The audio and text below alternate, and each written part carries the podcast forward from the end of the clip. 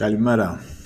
Βροχερή μέρα σήμερα στη Λάρισα και μιας και υπάρχει λίγος χρόνος είπα να κάνω ένα podcast, podcast σχετικά με τους ε, νέους αγρότες και τη νέα προκήρυξη για το 2021 μιας και γίνεται πραγματικά χαμός και υπάρχει πάρα πολύ μεγάλο ενδιαφέρον ε, από πάρα πολλούς ανθρώπους που είτε μείναν ε, άνεργοι είτε θέλουν να διαδεχτούν την εκμετάλλευση, την οικογενειακή εκμετάλλευση ε, και όπως και να το κάνουμε, τα 35 με 40 χιλιάρικα είναι ένας μεγάλος πειρασμός.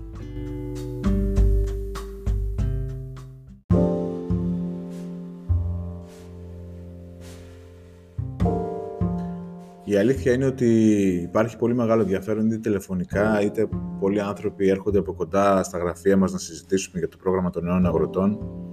Ρωτάνε για την ηλικία, ρωτάνε για την αναδρομικότητα αυτή των 18 μηνών που ουσιαστικά δεν ξέρουμε από, πού, από πότε ξεκινάει. Δηλαδή θα μπορεί κάποιος που έχει κάνει δήλωση ΩΣΔΕ το 20 ή το 19 και δεν έχει ασφαλιστεί στον ΟΓΑ ή έχει ασφαλιστεί στον ΟΓΑ αρχές του 20 να κάνει αίτηση. Ε, υπάρχουν πολλά ερωτηματικά, υπάρχουν πολλά κενά. Ε, η διαβούλευση έχει λήξει 15 Μαρτίου και δεν έχει βγει ακόμα η προδημοσίευση. Αναμένουμε την προδημοσίευση να λυθούν πολλές απορίες σχετικά με κέρια ερωτήματα.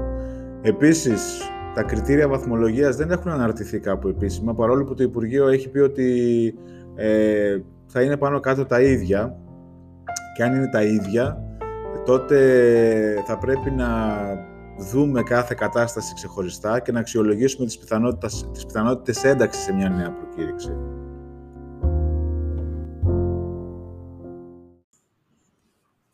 Πάντως, αν τα κριτήρια παραμένουν ίδια, όπως φημολογείται, ε, για άλλη μια φορά, οι ορεινοί και οι κτηνοτρόφοι εγωπροβατοτρόφοι φαίνεται πως θα έχουν ένα σημαντικό πλεονέκτημα έναντι όλων των άλλων. Δηλαδή, τα παιδιά που μένουν σε ορεινές περιοχές και ασχολούνται με την εγωπροβατοτροφία ε, ξεφεύγουν στα μόρια σε σχέση με τους ε, συναδέλφους τους σε άλλες περιοχές, ή μειωρινές ή παιδινές.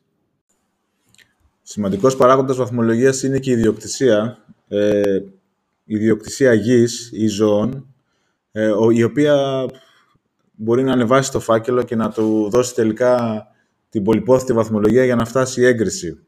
Παρ' όλα αυτά, καλό είναι να το δείτε με τους μελετητές σας, γιατί δεν μιλάμε μόνο για στρέμματα ή αριθμό ζώων, υπάρχουν και άλλοι παράγοντες που επηρεάζουν αυτό το κριτήριο βαθμολογίας.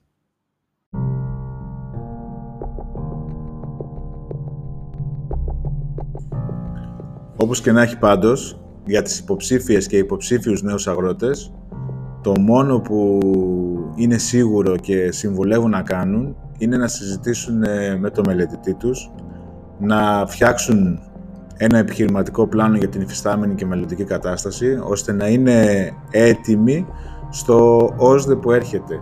Τώρα, το πότε θα ανοίξει το ΩΣΔΕ, αυτό είναι επίσης ένα μεγάλο ερώτημα και επειδή όπως φαίνεται καθυστερεί ε, σχετικά η διαδικασία, ο χρόνος ε, των δηλώσεων φέτος θα είναι σχετικά μικρός. Ιδιαίτερα για τους νέους που θα θέλουν να δημιουργήσουν νέα δήλωση, να δηλώσουν την ε, εκμετάλλευση όπως θα δηλωθεί στο επιχειρηματικό σχέδιο από το Σεπτέμβριο-Οκτώβριο όταν ανοίξει η προκήρυξη.